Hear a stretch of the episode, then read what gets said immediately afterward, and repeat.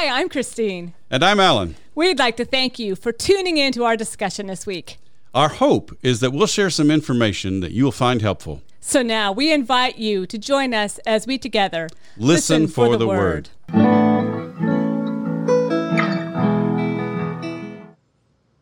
Hi, everyone, and welcome to our podcast today.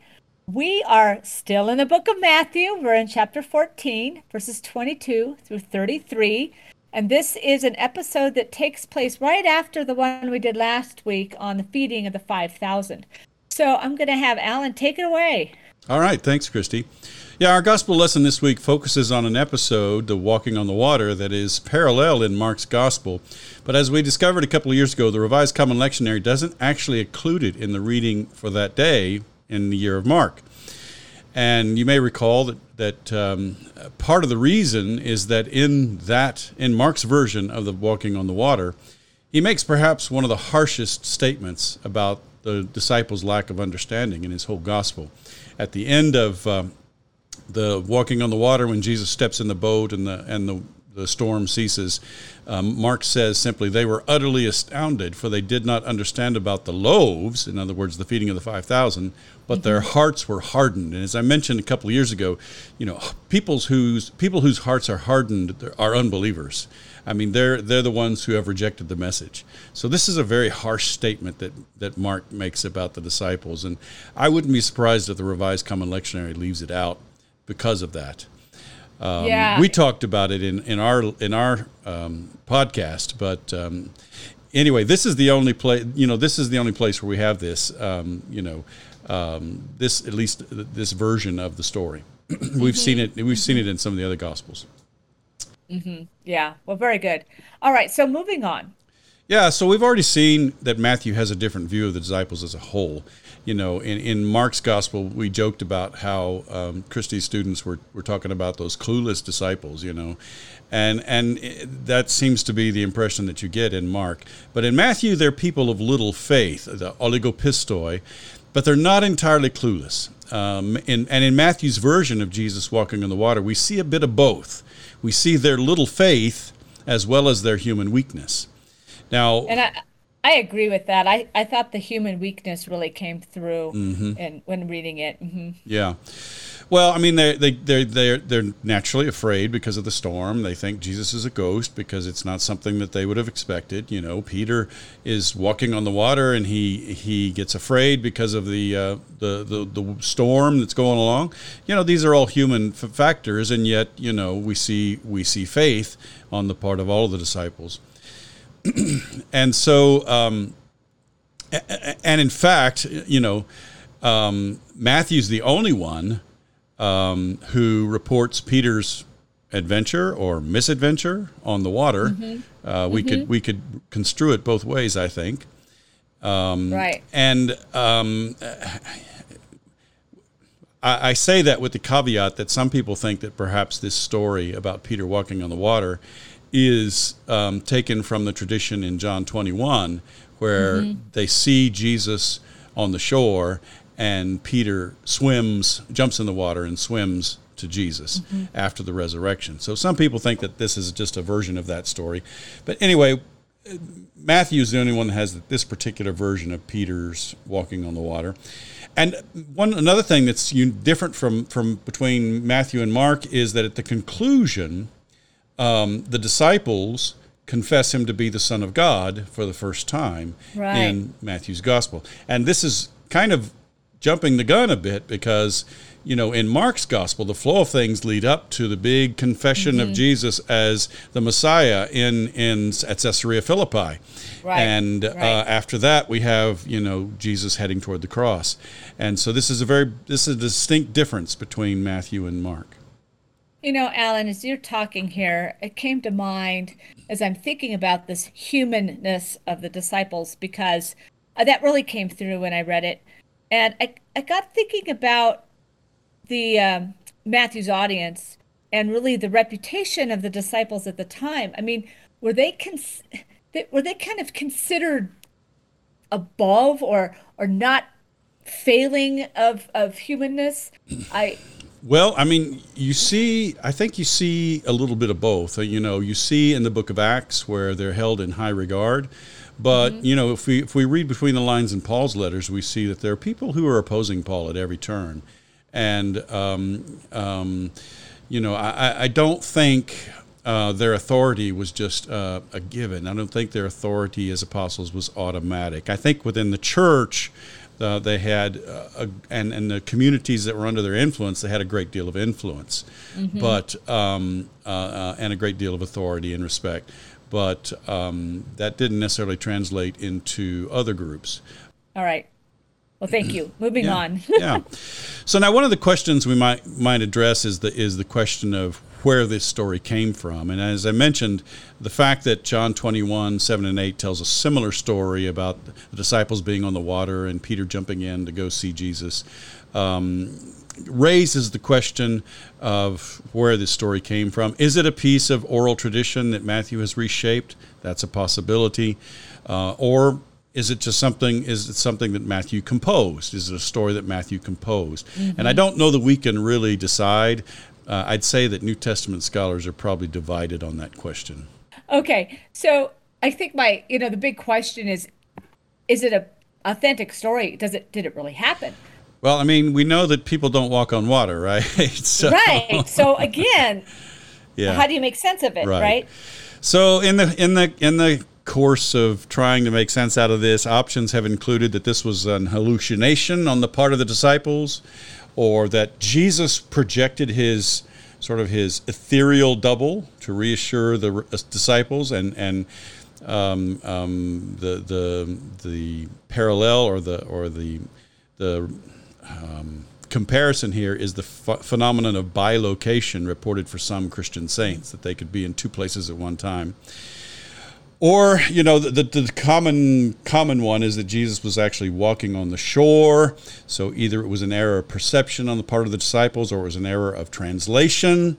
You know, the, the problem is that um, if it if it if the the the translation was supposed to read by the water instead of on the water, Jesus was walking by the water on the shore instead of on the water.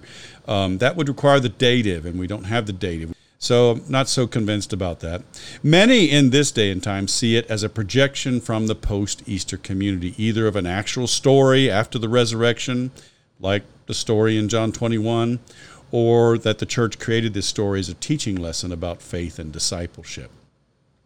And as with many scholars, Davies and Allison conclude that as historians, we know of no criterion by which to resolve this riddle. and, and I think that's a true go. statement. You know, I mean, people don't walk on water. There's no way to verify it, you know, by the strict canons of, of, of historiography. But at the end of the day, I mean, um, I, I'm with Davies and Allison. They point to the background in the Hebrew Bible where only God has authority over the wind of the waves, and they see it, therefore, as a demonstration that the powers of the deity have become incarnate in God's Son. And so it's it's a focus, you know, the, the walking on the water, Right. as in other gospels, focuses on Jesus as um, someone who is more than just a man. Right, right. Um, now, our reformers are really going to focus on um, the faith. Right. This is a story about faith. Right. And I think you were going to talk about that later too, Yes, perhaps. yes. But I think we first kind of need to go and take a look at this um, kind of verse by verse. Yeah, yeah. So Matthew opens the story with the first mention of the disciples going anywhere without Jesus. You recall that despite their commissioning to go in the missionary discourse of Matthew 10, Matthew never tells us anything about them going anywhere. And so here in verse 22, we, we read, Immediately he made the disciples get into a boat and go on ahead to the other side while he dismissed the crowds. Now, most English translations translate the verb anankadzo with he made them. Uh, but the verb is much more forceful than what that translation conveys. You know, he made them get in the boat. I mean, that's. I, I Yeah, think I think insisted is a better option. Uh, Phillips and the Message and the New Living Translation use that. Uh, the King James Version, the American Standard Version use he constrained them to get in the boat. I think that brings out the forcefulness of this verb. Or um, the Geneva Bible and the New American Standard Bible use compelled. He compelled them to get in the boat. And I think one insisted or constrained or compelled, those are all better options than just simply he made them because that's just that's just a weak phrase in English. It doesn't really con- convey the forcefulness of the verb anankazo. I, Calvin picks up on that as well. I thought Mm-hmm. was really interesting, and of course, he's not working with his English version, so Right. he's he's seeing the forcefulness of this word. Yeah. Now, why Jesus insisted that they get in the boat and, and go without him is an open question. And mm. I, I would say perhaps to set up the epiphany that was to follow, you know, with his walking on the mm-hmm. water to them. Mm-hmm. But however we answer the question, it's notable that unlike the previous boat and storm scene in Matthew 8, 23 through 27, that's the scene where Jesus is in the boat with them, sleeping, mm-hmm. and they wake him and he calms Right. the sea. Jesus the one who is God with us, according to Matthew, and who promises at the end of the gospel to be with them until the end of the age, is not actually physically present Right. with the disciples during this storm scene. Right, right, and boy, you, you kind of want to know more there. Yeah, yeah. I mean, I really do. I want to know why. What was he thinking? What was he doing?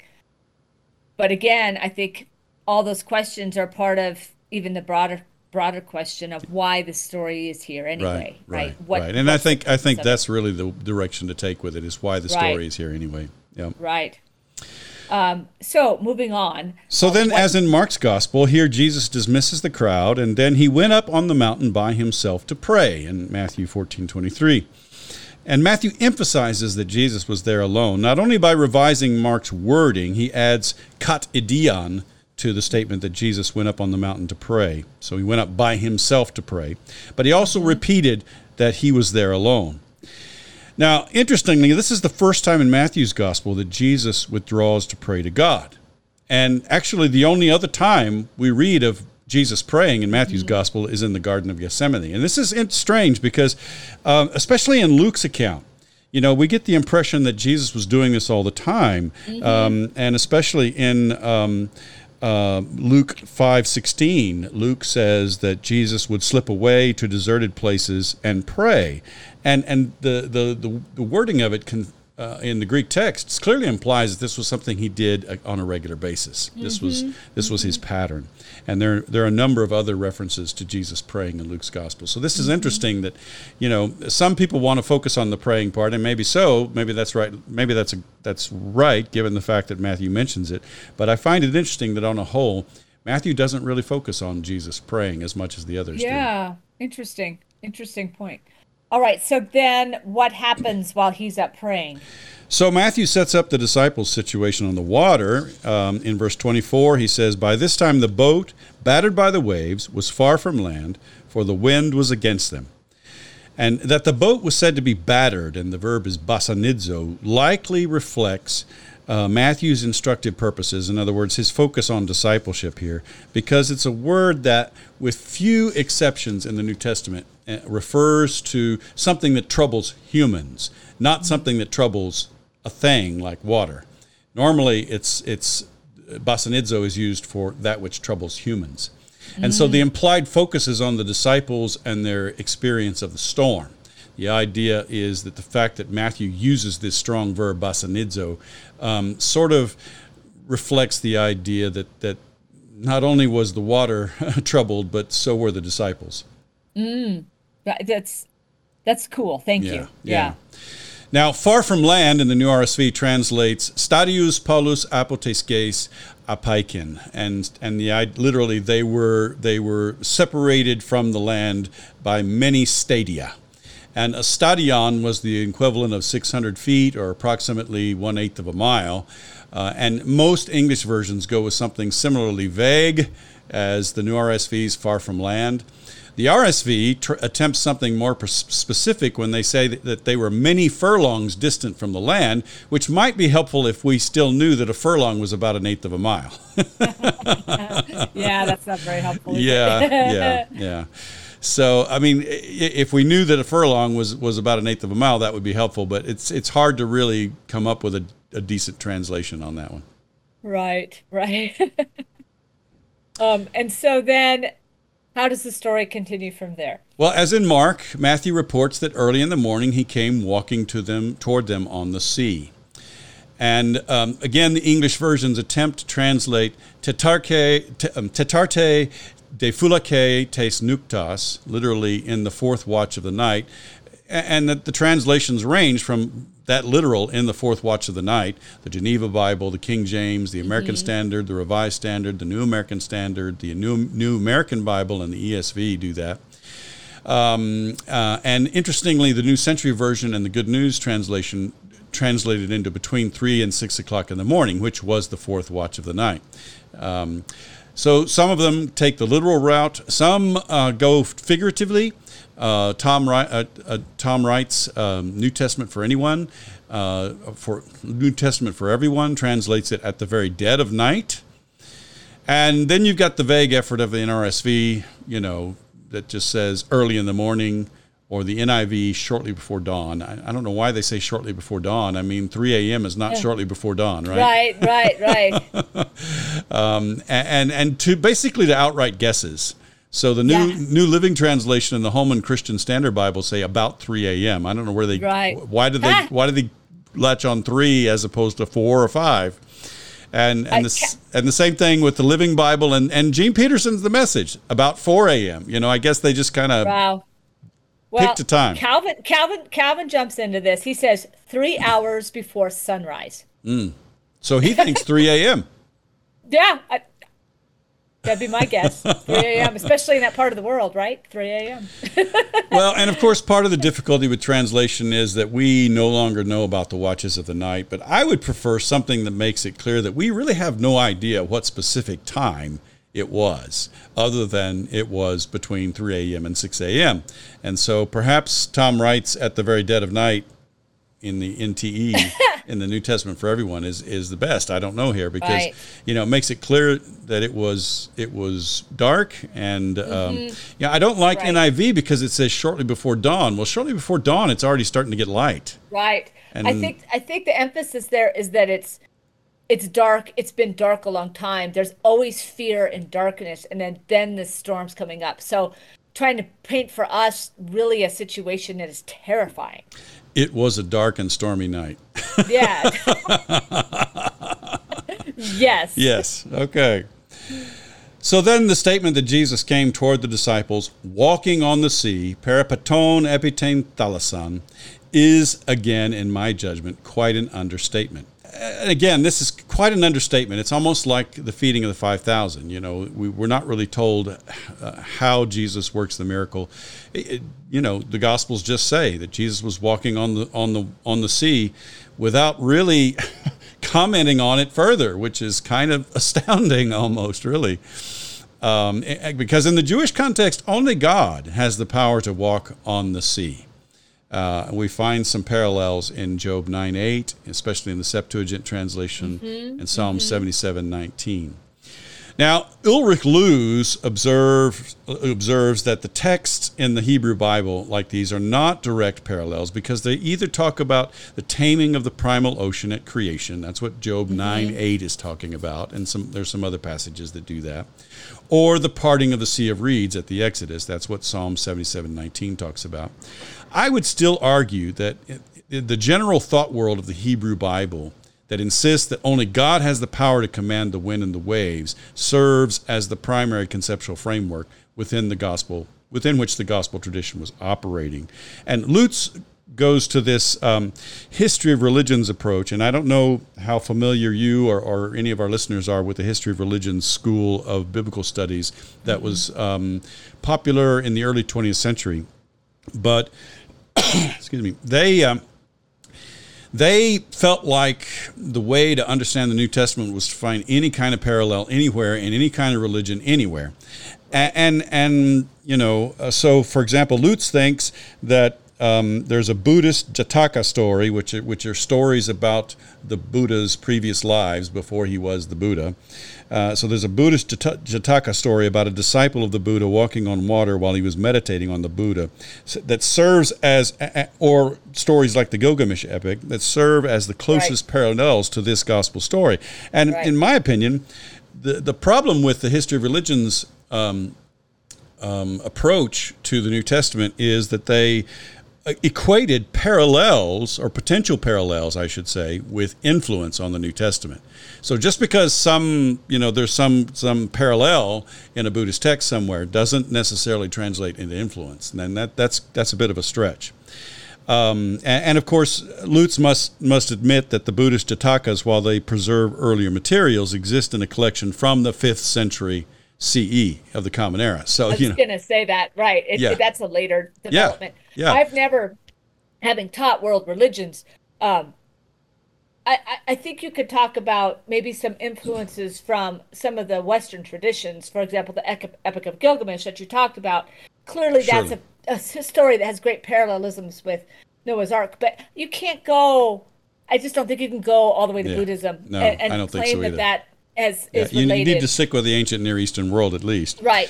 But one of the Yeah. one of the other flaws is that many of the parallels, quote unquote, that were adduced by by these scholars working in this approach, really could not be reliably dated before the New Testament, and so therefore we, you really could not demonstrate influence on the New Testament. Right. So right. um, I, I'm gonna I'm gonna say that uh, I think the Hebrew Bible uh, that insists that God only God has the power to command the wind and the waves is the primary conceptual framework within the gospel within which the gospel. Yeah, I agree. I agree, and I think that people hearing the story would would would hear that. I Yeah. think they would.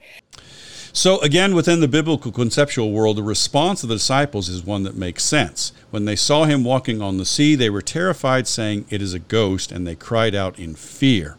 And so when we see scenes like this, which is really essentially a theophany scene, uh, fear is the customary response to a revelation of God. And in a lot of places, you know, part of the Right. problem was that the the the common wisdom was no one can see God and live.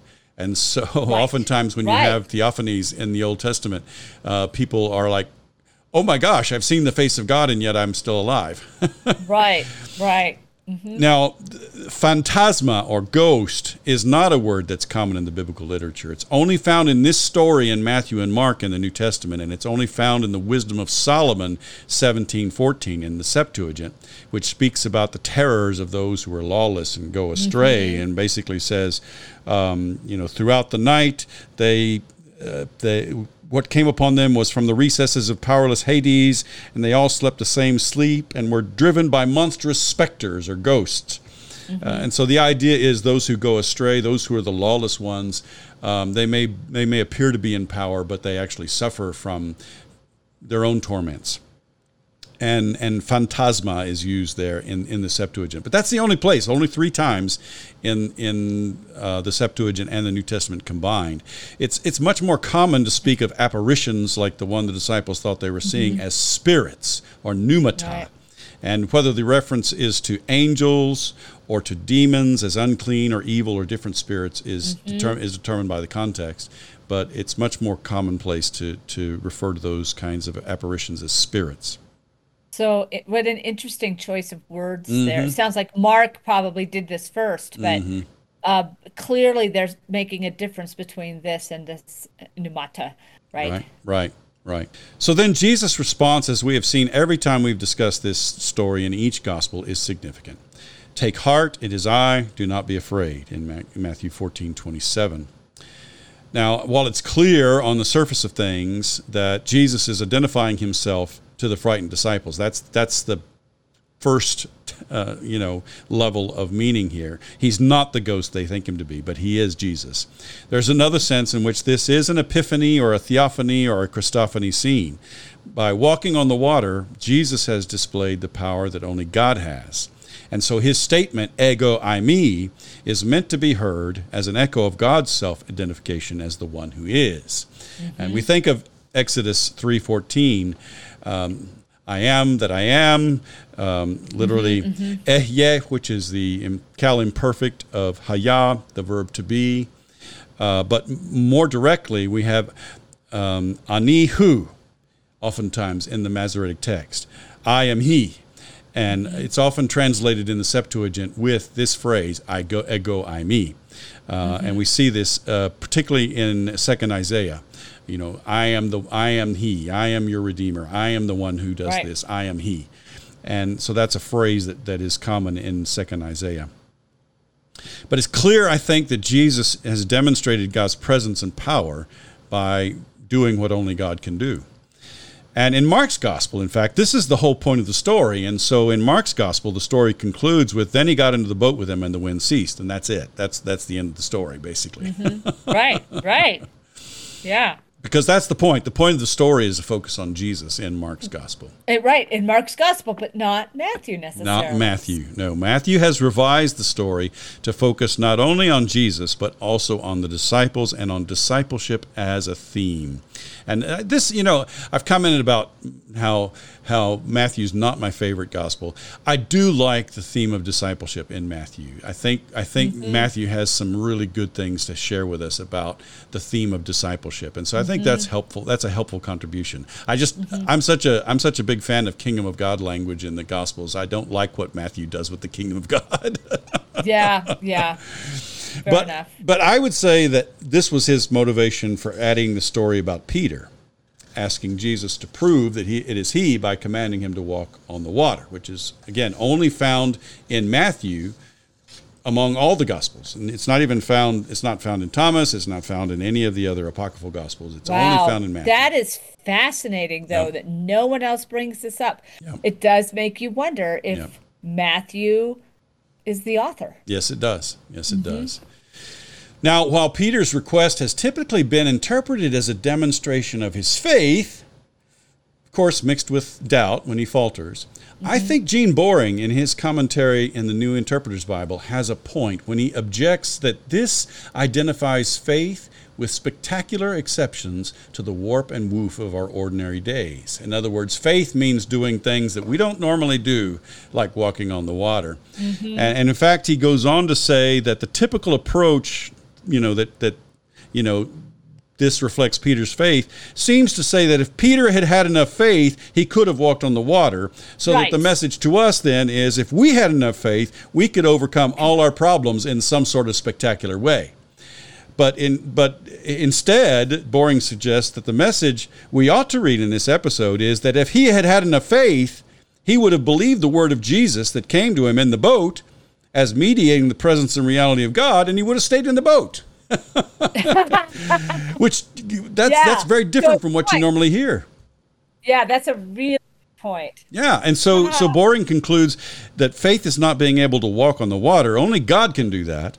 But daring to believe in the face of all evidence that God is with us in the boat, made real in the community of faith, as it makes its way through the storm, battered by the waves. So the idea is if Peter had really had faith, he would have believed Jesus when he said, It is I, take heart, don't be afraid, and he would have stayed in the boat. Right, right. Oh, that's really good. Isn't that interesting? yeah. yeah. Well, yeah, and I, I tell you that the reformers are going to pick up on this faith aspect of this a- actually, but uh, they didn't say that. They were actually no. pretty critical, but they did ask the question, and I'll talk about about this more. Why does what does it mean that that that Peter falters? What does it? Why? What is the cause of that? Mm-hmm. Sure. And so they are asking that question. Well, and Boring, Boring's in his conclusion, he, he addresses that. He says that Peter's problem was not that he took his eyes off Jesus, but that he wanted proof of the presence of Christ and so left the boat in the first place. and, and he kind of presents it as kind of uh, almost as if he's testing Jesus. You know, Pe- Jesus says it is I, and and you know when when Peter says if it's you, command me to come. You know, it's like he's setting up his own test to prove it. Yeah. Right. So, Uh, mo- yeah, go ahead. Let's move on. Yeah, so the story definitely relates the mixture of faith and doubt that is the nature of discipleship in Matthew. And this is something that I really like about Matthew's gospel is the way he has this very down to earth and very realistic, um, um, almost compassionate perhaps uh, uh, way of portraying discipleship. And so in this episode, basically, Peter is the typical disciple, right? someone who's tempted to to leave the boat and try to walk on water, uh, as opposed to staying with the boat and with the community. And we should note that when Peter asked Jesus to command him to come to him on the water, Peter does address Jesus as Lord, which is only those who have faith do in Matthew's gospel. Mm-hmm. So he, he he's you know we see we see a reflection of his faith. And when Jesus replied simply, Come, Matthew tells us that Peter got out of the boat and started walking on the water and came toward Jesus in verse 29. And, you know, again, this might seem strange. I mean, it's strange enough that Jesus is walking on the water, but now wait, Peter's walking on the water? What's up with that? Yeah, yeah, yeah, yeah. But, but I think we can say uh, with Davies and Allison that here as elsewhere, Jesus shares his power or his exousia, his authority, with his disciples. We saw that um, in Matthew 11 27. We're going to see that at the end of the gospel in Matthew 28 18 when he commissions them to go out and make disciples. Mm-hmm. So Jesus does share his power, his authority with his disciples. And, and perhaps we can see that that's what's going on with Peter mm-hmm. here. Yeah, yeah. So the, again, that discipleship is something practiced by those who are of little faith, or oligopistoi is demonstrated by Peter's faltering. And Matthew, discipleship, even after the resurrection, is always a matter of the mixture of faith and doubt. And while it is commonplace to observe that Peter faltered when he took his eyes off Jesus and noticed the strong wind, um, I think he faltered because he became frightened. And, and yeah. I, I kind of like the way the fact that the New RSV translated that, you know, um, he, he uh, noticed the strong wind. And notice yeah. is a little bit kind of plays down that idea, I think, a little bit right. of Peter taking his eyes I off agree. Jesus. He, he, I mean, he couldn't help but notice the strong wind, right? He's in the right, middle of a storm. Right. And, and and I don't think it's a, I don't really say, see the point of this as Jesus, as Peter took his eyes off Jesus. I don't th- I don't think that's the case because and even even grammatically the focal point of the gr- grammar of that of the text in this point is not that he took his eyes not that he noticed the wind but that he became frightened. That's the main verb. Yeah. And yeah. so, and this makes sense because in the Bible, the opposite of faith is not doubt, but rather fear. And that that's really important there, uh, because our minds are faith and doubt, mm-hmm. but fear. This all makes sense. This, yeah. yeah. and it has a. It ha- frightened. It's such a, a, a, stronger concept anyway than doubt, mm-hmm. right? I mean, right? It, that's something that that takes you to the core. Doubt. Yeah, I, I I'm trying to articulate it, but but this is kind of an important, um, I guess, an important nuance. A doubt is something that, that may be that may be troubling. A doubt is something that may you may right. wonder about, but but being frightened, yeah, like you said, that really gets to the core of who you are and affects yeah. you. And, and and I would say from just from my experience, I've I've seen that as well the opposite of faith is not doubt, but rather it is fear. Right. It, oh, it's really. I could, you could do the whole sermon on that. That would be really. I've done several you know? actually. yeah, yeah, yeah. There, Alan's like I've done several, and and what a good, um, uh, what a good way to introduce that concept to yeah, your congregation. Yeah, yeah, yeah. yeah. So then, when Peter began to sink, he cried out using the language of Psalm 69, uh, verse um, 1 uh, it's verse 2 in the Septuagint. In the English version, it's verse 1. Lord, save me. In, in, Matthew 14 30. And we see this also reflected in the earlier boat and storm scene when Jesus is in the boat with them and he, they wake him up and say, Lord, save us. You know, so it's mm-hmm. a very similar yeah. language. And in response, Matthew says that Jesus immediately reached out his hand and caught him, saying, You of little faith, and there's that, that word, mm-hmm. oligopistos, uh, why did you doubt? And again, rescue from the waters is something that one looks to God to accomplish in the Hebrew Bible. Now, and this is something that's clearly brought out in the Psalms. Now, here it says, Why do you doubt? Is, is that word the same? Then is that the same concept of fear, or is that a different word? Doubt the, the the word here is distazo, and it's it's um it's it's a it's a, um, a weaker term than the one we okay. would normally think of as oh, like okay. unbelief or something like that. Mm-hmm. Yeah. Okay. Yeah.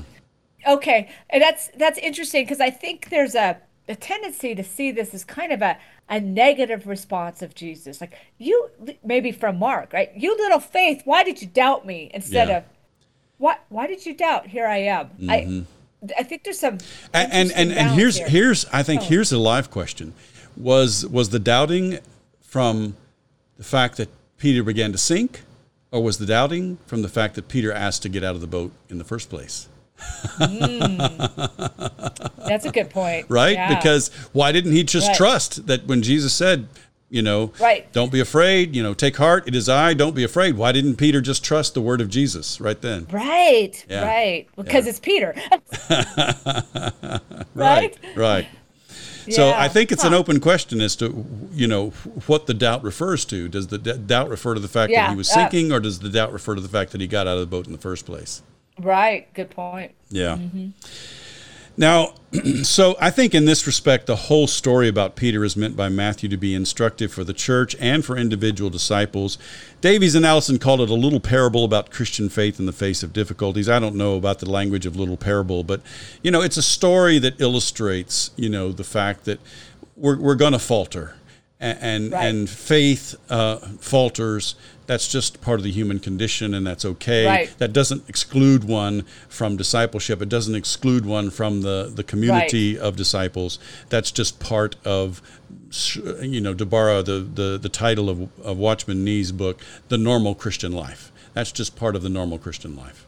Exactly. And I actually love this because how often do we feel judged or or, or when we have this doubt? And here it is written into scripture so beautifully that this is part of our human and How our, our often human have reality. how often has it been preached that that um, you know we ought Exactly. not doubt? We're just supposed to believe. Yeah. Exactly. And I, I think this is hugely important. And, and as I will talk about later, Calvin actually picks up on this, which I thought was very astute of Calvin, um, especially when the later Calvinists would be the last ones to allow doubt into the, Sure. the Christian life. Yeah, Yeah. that's cool. Yeah. yeah. So then, as in Mark's gospel, Matthew tells us that when Jesus and Peter returned to the boat, the wind ceased. And again, we should res- recall that not only walking on the water or rescue from the water, but also stilling the storm is something that only God can do in the Hebrew Bible. And there's a number of references from the Psalms. From that perspective, then, the conclusion of the story, which is a very different one from Mark's account, makes perfect sense in Matthew's gospel. And those in the boat worshiped him, saying, Truly you are the Son of God, in Matthew 14 33. As Davies and Allison point out, Matthew's audience has been informed previously about Jesus' status as the Son of God, right? I mean, he's he he, he the the infancy narratives bring this out. Um, um, the the voice, the divine voice at Jesus' baptism brings this out. So so the audience of Matthew's gospel already knows that Jesus is the Son of God. But this is the first place where the disciples themselves make that confession. And some people will discuss perhaps whether or not this is too early in the gospel story, in the story of Jesus, in comparison with the confession at Caesarea Philippi, because it kind of robs the thunder from the confession of Peter at Caesarea Philippi when they all uh, worship him as Son of God and, and call him truly, call him the Son of God here. What do you think? Is this too early? Is this a problem with the narrative? Well, I think this reflects Matthew's um,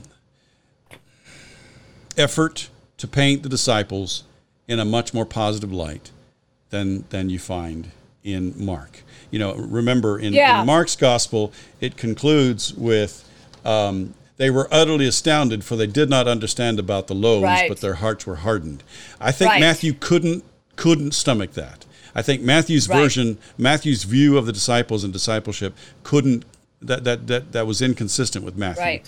And so Matthew changes it completely to make it out to where they worship Jesus and they confess him to be the Son of God. I think that's the Right. that's the work of Matthew here, trying to portray the disciples as understanding more and being more um, uh, Right. really faithful than than It's than Mark does.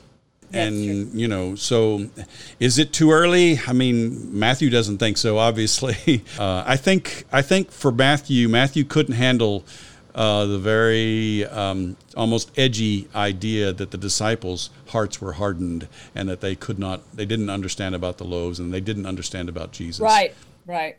Yeah. Yeah. All right. Well, thank you. Thank you.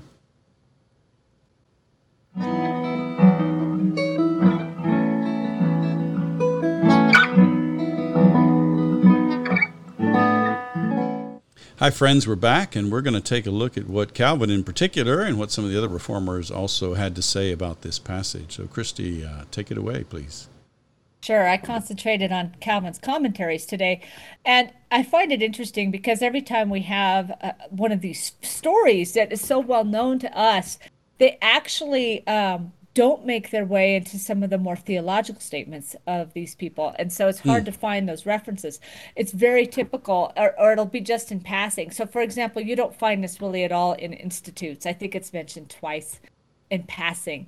Um, so it's just kind of how they, they see these things. And same thing, I'm looking through Luther's commentaries and things not really um, or not commentaries as much but but theology pieces it just it's just not referenced yeah um, well, it's hard but, to come up with. It's hard to come up with theological reflection on something that's so um, out of the ordinary and so kind of right. um, um, beyond our our comprehension. Right. So we're really seeing how they respond to it in um, the commentaries, and there are several themes that Calvin pulls out of this miracle. Um, but the, the predominant um, point of this, and, and Calvin's opinion, is that this is about faith. Mm. And I was personally surprised because I thought they would focus more on it being the miracle um, rather than faith. Although, in retrospect, now that I read through it, I guess the Reformation emphasis on faith, this is a perfect example of faith. Well, and you um, think about it. I mean, as you've mentioned and as you've taught me, you know that that uh, Calvin, in a lot of his work, is, is even his theological work, is being pastoral, and and so that's that's a very pastoral approach to this passage. It is. Yeah, yeah. yeah. So, a couple of the themes that come out prior to this one on faith is first the discussion about obedience. Um, and this has to do with the first part of the passage with the disciples not following Jesus up the mountain um, and, him sending and Jesus sending them to the other side of the lake. And of course, I mentioned Calvin, like Alan talked about, that this this word this compelled them to uh, get in the boat. He really emphasized, and that was being obedient to Jesus.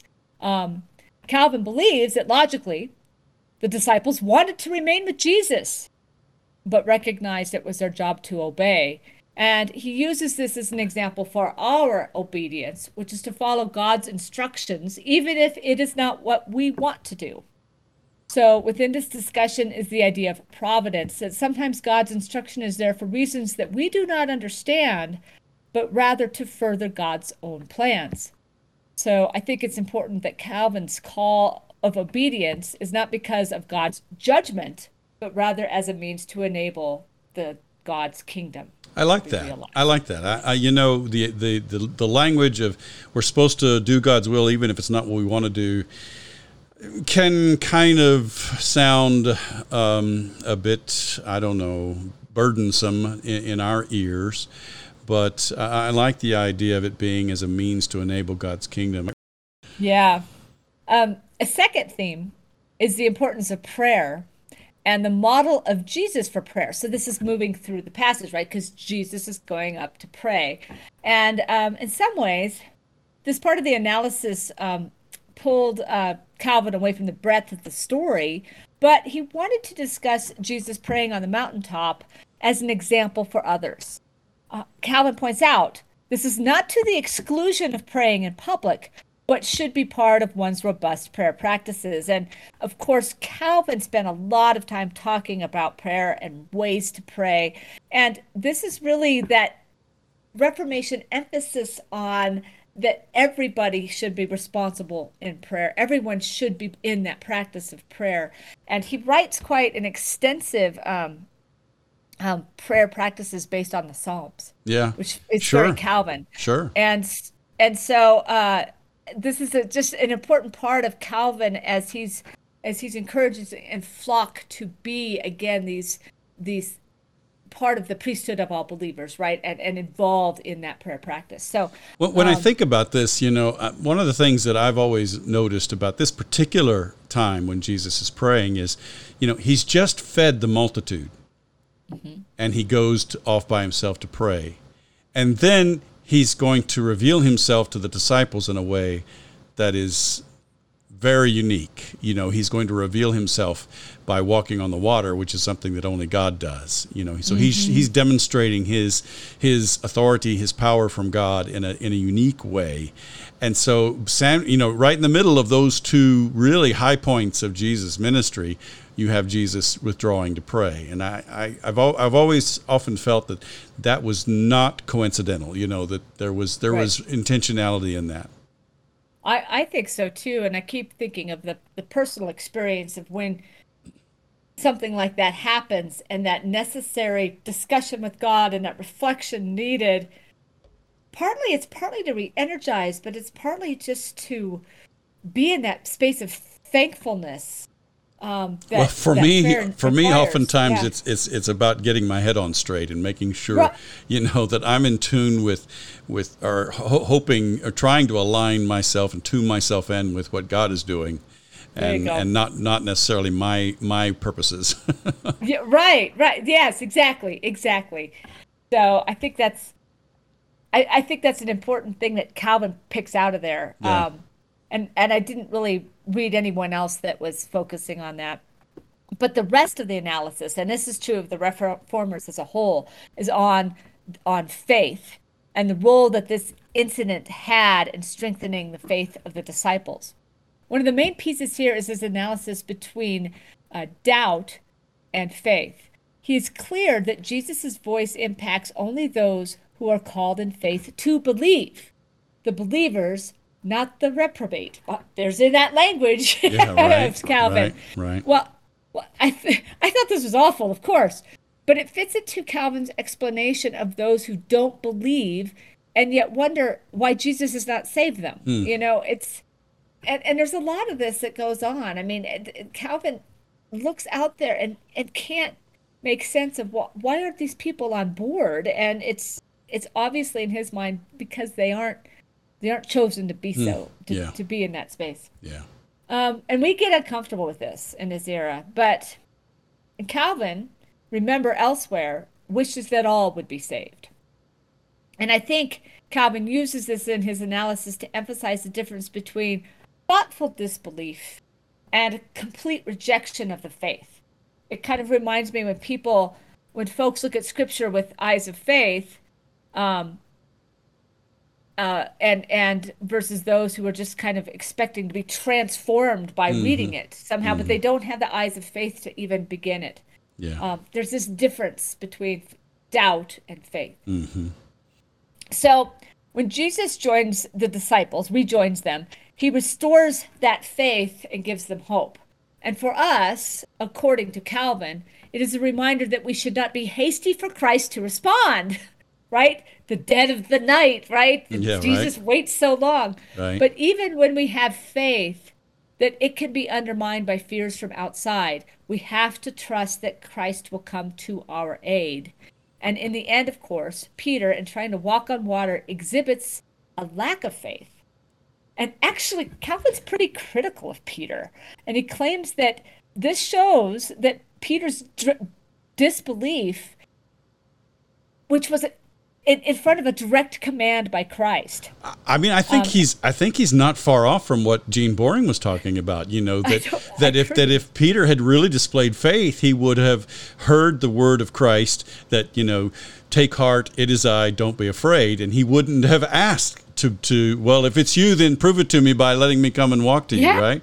Yeah. Yeah, and I like the fact that led, Calvin's on that same page. yeah, it's interesting, isn't it? And yeah. of course, it led to a rebuke of Peter. But for for Calvin, it ultimately acted as a defining difference between fear of the storm um, and where they did not where they did not have Christ immediately present, and the lack of faith when Christ was present. Right. So, right there's there's Jesus right there, and he still isn't believing. Nonetheless, yeah. Calvin also reminds us that he did save Peter and did not ultimately make fun of him for the lack of faith. Sure. So, um, so the action of saving Peter, despite his lack of faith, is part of emph- Calvin's emphasis on Christ's compassion. So that's the next theme. So in this whole story, he does not make a big deal about the miracle of walking on the water at all, but rather Christ's compassion to come and save the disciples. And Calvin does um, not co- notes that he comes to this story after feeding the 5,000, which should have shown the disciples Christ's divinity. But here he recognizes their humanity and their natural disbelief. And that's that's that's big because I'm going to talk about Luther in a minute, and Luther has a different understanding of this. So I think it's important, uh, Calvin, especially when the Reformed tradition, the Calvinism, has become so critical of disbelief. Yeah. Well, I mean, and, and and you know, completely intolerant. Any any hint of disbelief means you are reprobate and not elect. Right. Yeah. And yet here Calvin is saying, yep, this is part of the natural faith process. Sure. Love I love it. Yeah. So while we looked at Calvin in depth, I to, I want to reflect on some of the positions of other Reformation thinkers. All of them focused on this as faith. And again, not surprising in this age where we're talking about faith alone. What's interesting for Luther is all his medieval context, which we've talked about before. Pe- in general, Peter's faith is an exemplar for us. But in Luther's interpretation, Peter floundered when he forgot the word. It was a strike of evil that led to this. Hmm. So for for Luther, it's a reminder that faith is tender and subtle, and it's easy for us to stumble, but the cause of that stumbling is the devil, right? Of that course, dualism. with Luther. That the devil, right, to take over. And uh, so while Luther s- serves this as an example, I think he's also holding the disciples to a high standard, as if it is not so much Peter losing faith, but forgetting the presence of Jesus. You know, there's a- something to be said for that. I think about about Peter Peter forgetting the presence of Jesus. I think there's something to be said for that in this passage. I, yeah, right. I think his version of faith as described here is more tactile, a little more steeped in the physicality of presence rather than spiritual presence, which would be very, very typical of, of Luther, right? Um, while he does not go into detail here, I think it reflects his Eucharistic theology. Sure. Remember that theology uh, that that the bread and the and the wine are are have the, the the actual presence of Christ in and under the bread, right? Sure. In and through the bread and the wine. So the idea of the devil stepping in reflects that world medieval worldview. Then it also shapes him. So this it's it's a little different space than we have with Calvin, and I think it I think it through runs through his interpretation. In the context of Matthew, though, I, I like the emphasis on the presence of Jesus because you know he he is Emmanuel, God who is with us, and he is the one who promises, "I will be with you till the end of the age," at the end of the gospel, and and so you know, uh, and here Jesus comes to them, and and Peter. That's not good enough for Peter, you know. Right. So Right, right, yeah. yeah, yeah. So finally, I want to address the commentary of Juan de Valdez, who is a Catholic theologian, although he's very much influenced by the uh, Re- Reformation. And as I learned, he wrote many things that ended up on the banned book list. Now, I haven't talked about this too much, but during, remember, no division of church and state. So you're writing things that go against the official version that the state has. Yeah. They're going to be on a banned book list. Wow. And this was commonplace and they in fact they would take entire printers kick them out of town Wow. for not riding the official state line yeah so Wow. it's pretty it's it's pretty typical but that juan valdez is on to suggest that even though he's roman catholic and he's writing and living in roman catholic areas his stuff is pushing it too far so He, he's he's he's having- got some Protestant ideas. Yes, yes. Um, so he offers this unique perspective in noting that Peter's experience in faith was different than those in the boat. For Valdez, those in the boat believed in God because of the outward miracle, but did not follow, whereas Peter's was, quote, of divine inspiration and revelation. So in So other words, like- what Peter did was what the other the others should have done. Yeah, yeah. and so for Peter, it was inspired faith that led him to follow. Ah, So about so he's kind of making strata out of the faith experiences, Sure. right? That some faith is more worthy than others. Hmm. And I think it actually kind of coincides with his Roman Catholic background. Um, yeah, just kind of a fun, different view that you see. And I think I'm hoping you see that again, the the lens these people come at impacted by by this this broader theological uh, underpinnings that they have. So sure. very very fascinating. Yes, it is. Thanks, Christy. Thanks.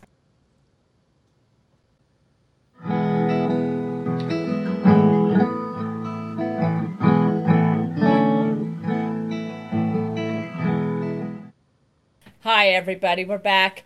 Uh, Alan and I, during our break, were talking about lots of challenges with this passage. In particular, is getting the congregation to kind of move beyond a literalism that takes them into a place where they don't believe and into a place where this passage makes sense and is helpful in their in their in their growth of their faith. And um i think there's a lot of there's a lot of reasons that this particular one causes them causes them stress.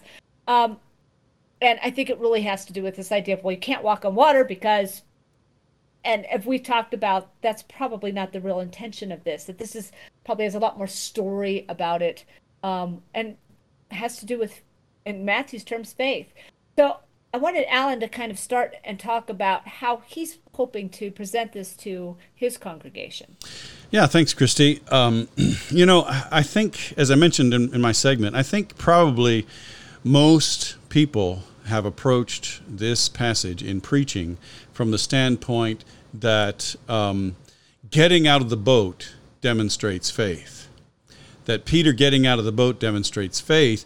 And when he quote unquote took his eyes off Jesus and became frightened, that was his that was his faltering. But I love the fact that, that Calvin takes him to task for even getting out of the boat, right? that that right. that that he was challenging uh, the, the direct word of Jesus. Um, take heart. It is I, do not be afraid. He didn't receive that. He didn't respond in faith to that direct word. And so, you know, I, I just wonder how many sermons have been preached on this passage that, you know, the title was Get Out of the Boat or the focus was Get Out of the Boat. And, uh, you know, I, I don't have. Um, I don't. I don't have uh, a title uh, firmly in mind yet, but to some extent, I think the direction I want to take this is stay in the boat. Stay in the boat. Stay in the boat. And, yes. and, and really, the focus is like in Matthew's gospel, the focus is continue the path of discipleship even when you doubt, even when you're afraid, especially when you're afraid, especially when you doubt especially when the wind and the waves are averse. And, and how many of us in, in the church aren't experiencing wind and waves, quote unquote, in our context, congregational context that right. are adverse, that are battering the ship of the boat, right? Right. and, and right, so, right. Um, that's kind of the direction I'm going to take it. I'm going to talk about, you know, sort of staying with the path of discipleship um, even when you feel like you know the situation is battering you down. Yeah, something like that. Well, I think that is a, a, a very interesting take on it. Again, kind of takes that emphasis off of superhero Peter, mm-hmm. and and really emphasizes the the the faith that that we're called to have. And I really like that approach, and I think it's a, a different way to listen to it. Yeah, it's more um, of the day in and day out kind of approach to discipleship and faith. Yeah. Mm-hmm. Mm-hmm. And um, trying to get get people, and I, I think, um, you know, for me, I keep thinking about the the reality of storm and darkness and fear. I'm not sure that's ever drawn out that much either. I'm not sure. Of course, we're we're in landlocked states. So yeah, I right. Think we, and I mentioned the dark as well. Right. I mean, right. this is at night. Yes. Intentionally, that it's not light yet. It was a dark and, and stormy night on the water, we should say. Yes. Which exactly. makes it even worse.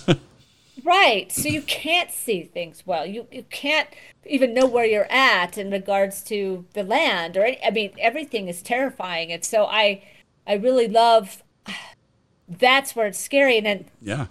I think though that Yeah. this addresses a reality in our churches that we I think all of us are dealing with, and that is that, um, especially in um, the mainline denominations, we have failed when it comes to discipleship for the most part. Now there are some churches that are that are outliers, but um, Right. most of the churches we we we're serving are are full of people who, if you ask them why do you attend this church, they would be hard pressed to give you an answer, Right. Other than well, this was the, this was the church I was Right. I was born in and grew up in, or this is just the church. You know, I'm always been I've always been a Presbyterian, Right. or whatever. Or even, or even that, oh, well, people are nice. It's a good family. It's a nice Mm-hmm. organization. But they aren't thinking about it as a call in their lives. Right. They're not thinking about it like being in the boat in a dangerous storm.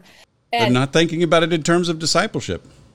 no, or, or, or really in claiming their own faith. And I think this rehearing sermon that Alan's proposing is a really hopeful way of getting people to to to grasp that call in their lives. I mean, that, I think there's space here to remind them that this story has space for doubt. This in, Sure. within it itself, it's clued in there to recognize, hey, this is your human reality, but look, God is there. Yes. It's just it's got a lot of promise that way, and I think Yes. that rehearing is going to trigger them a little differently instead of oh, get out of the boat, follow Peter. Well, oh, Well, and Yeah. that's that's really where the reality of Christian faith comes down to is how do you live your life every day and do you do you do you put your faith into practice? How do you put your faith into practice mm-hmm. on a daily basis basis? But you know, really where discipleship I think where the where the rubber meets the road to change the analogy from the storm is that you know, it's are you going to trust God's presence? Are you going to trust Jesus um, and and align your life with with Jesus' vision of the kingdom of God in in everyday realities that you face? And we are we're I- all facing them. We're all facing I- these difficult times.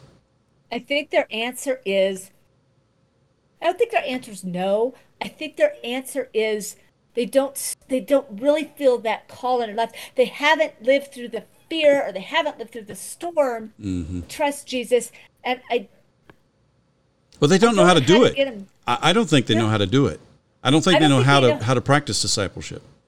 I think you're right. I think that's I think that's the key right there. I don't think they know, and I I don't I don't exactly always know why, um, except that I, I was sharing. Um, I'm going to share Sunday a story um, that I've been given permission to share about a uh, a man that is from South Sudan. I was hired if you were hired, I didn't take any money for it, to be his teacher as he was learning English and becoming a, a, a certified, or excuse me, a commissioned lay pastor.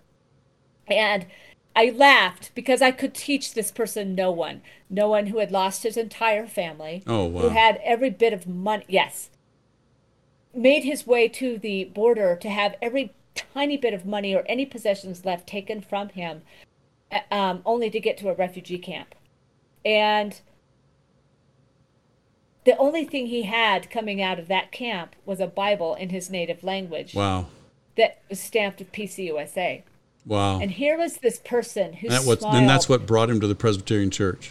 called, smiled, called me his good teacher. And every time I bring up a biblical story, he'd go, "Oh, oh, my good teacher Christy, I know, I know," and he'd tell me the whole story. He knew every Yeah. nuance Yeah. of those stories. And for him, they provided him the hope and the love of God. For him, discipleship really meant something, and he brought with him 100 plus people who had gone through the same thing, and they lived together in hope. And I don't know. I want everybody to under and watch that community of love.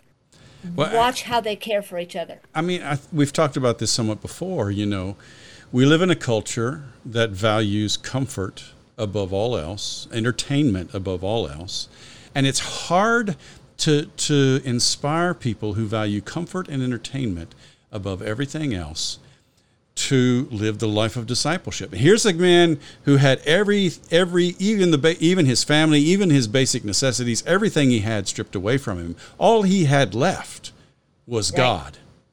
Right. And and Right. I, I, I, I really I've said this before, I think, on this podcast, but I really do wonder if that's what it's going to take to bring this culture back to God is for us to have some sort of catastrophic tragedy Yeah. that is going to basically force us all to the place where all we have is God. I know I've been in that place myself more than once in my life. Where I think I, many I, of I, us who called the ministry find ourselves in those places, yeah. and and and um, you know, then we turn and we're like, okay, God, my my life is in your hands. And that was the only choice I had. I couldn't do anything else in those situations. I had right. I had no other resort but to turn to God and to say, you know, into your hands I commend my life. You know, right. you're the faithful God. And and I'm going to trust you. And even though I said it with fear and trembling, even though I said it with a great deal of doubt, even though I said it with a great deal of anxiety, I kept saying that prayer day and night. You know, right. into your yep. hands I commend my life. You're the faithful God, right. and I'm going to trust you. You know, yeah. and and yeah.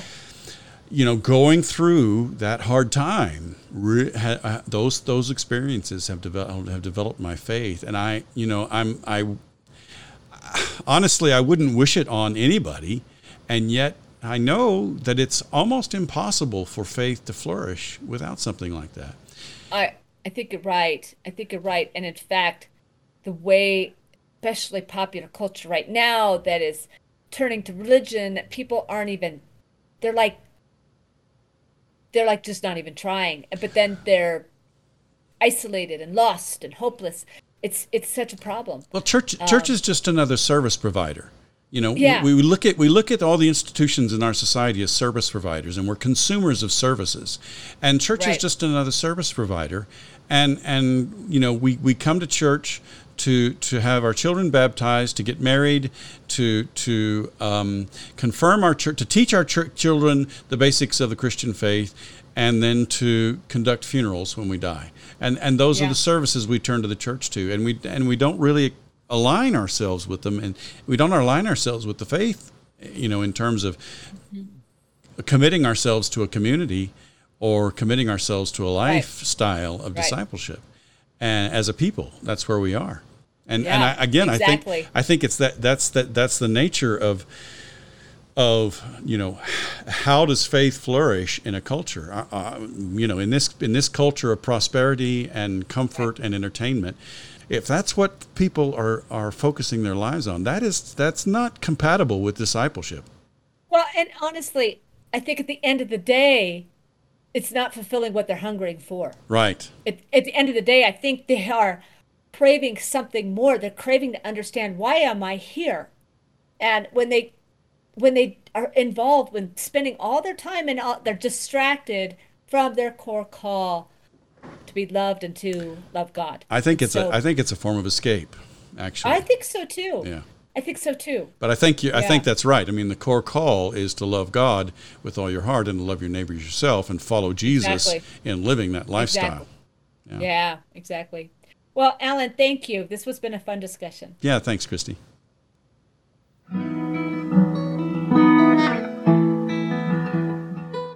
That's our podcast for today. If you heard something that was helpful to you, please subscribe to our podcast and tell your friends about us. It's our hope and prayer that our time together might bear fruit in your ministry as you build up the body of Christ. We hope you'll tune in next week. And in the meantime, let's keep serving each other as we together listen, listen for, for, the, the word. word.